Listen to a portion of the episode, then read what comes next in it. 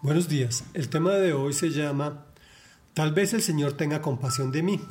Terminamos de leer el capítulo 12 del segundo libro de Samuel.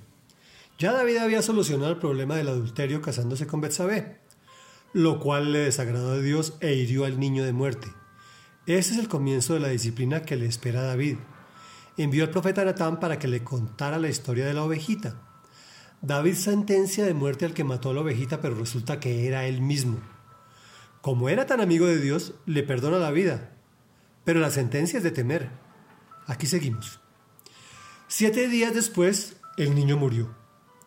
Los oficiales de David tenían miedo de darle la noticia, pues decían, si cuando el niño estaba vivo le hablábamos al rey y no nos hacía caso, ¿qué locura no hará ahora si le decimos que el niño ha muerto?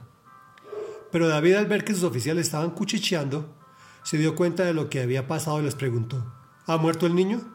Sí, ya ha muerto, le respondieron. Entonces David se levantó del suelo y enseguida se bañó y se perfumó. Luego se vistió y fue a la casa del Señor para adorar. Después regresó al palacio, pidió que le sirvieran alimentos y comió. ¿Qué forma de actuar es esta? Le preguntaron sus oficiales. Cuando el niño estaba vivo, usted ayunaba y lloraba, pero ahora que se ha muerto, usted se levanta y se pone a comer. David respondió, es verdad que cuando el niño estaba vivo yo ayunaba y lloraba, pues pensaba, ¿quién sabe?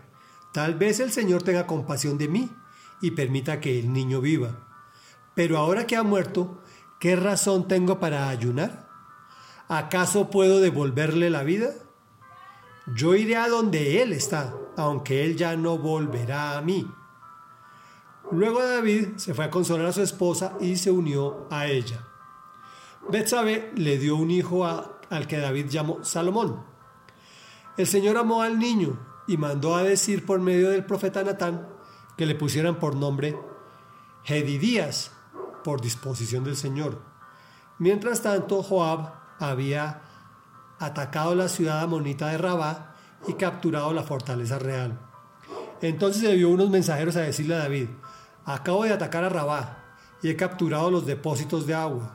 Ahora pues, le pido a su majestad que movilice el resto de las tropas para sitiar y capturar la ciudad. Si no lo haré yo mismo y le pondrán mi nombre. Por tanto, David movilizando todas las tropas marchó contra Rabá, la atacó y la capturó. Al rey de los amonitas le quitó la corona de oro que tenía puesta, la cual pesaba más de 30 kilos y estaba adornada con piedras preciosas. Luego se la pusieron a David. Además David saqueó la ciudad y se llevó un botín inmenso. Expulsó de allí a sus habitantes y los puso a trabajar con sierras, trillos y hachas, y también los forzó a trabajar en los hornos de ladrillos. Lo mismo hizo con todos los pueblos amonitas, después de lo cual regresó a Jerusalén con todas sus tropas. Reflexión. Veamos la diferencia entre una persona espiritual y la que no. Tenían miedo de darle la noticia. David intercedía por el hijo, pero cuando ve la disciplina de Dios cumplida en la muerte del niño, inmediatamente se levanta, se arregla y va a la casa del Señor para adorar. Después comió.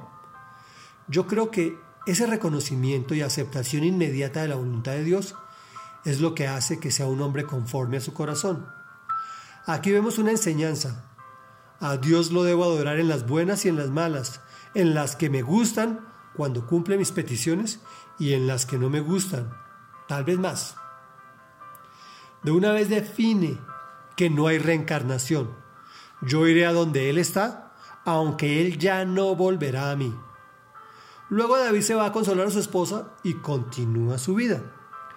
Fijemos que la disciplina de Dios no afectó su plan, continúa ganando batallas contra sus enemigos, pero la batalla en su hogar apenas empieza. Oremos. Padre nuestro que habita en los cielos de los cielos de los cielos, Santo, Santo, Santo.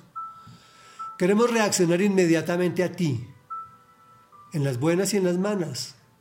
Enséñanos, amado Rey Dios, a aceptar tu voluntad de forma expedita, y adorarte en todo momento y lugar, en las buenas y en las malas, y sobre todo en las malas. Gracias por hacer presencia en mi vida. Te hemos orado en el nombre de nuestro amado Jesús.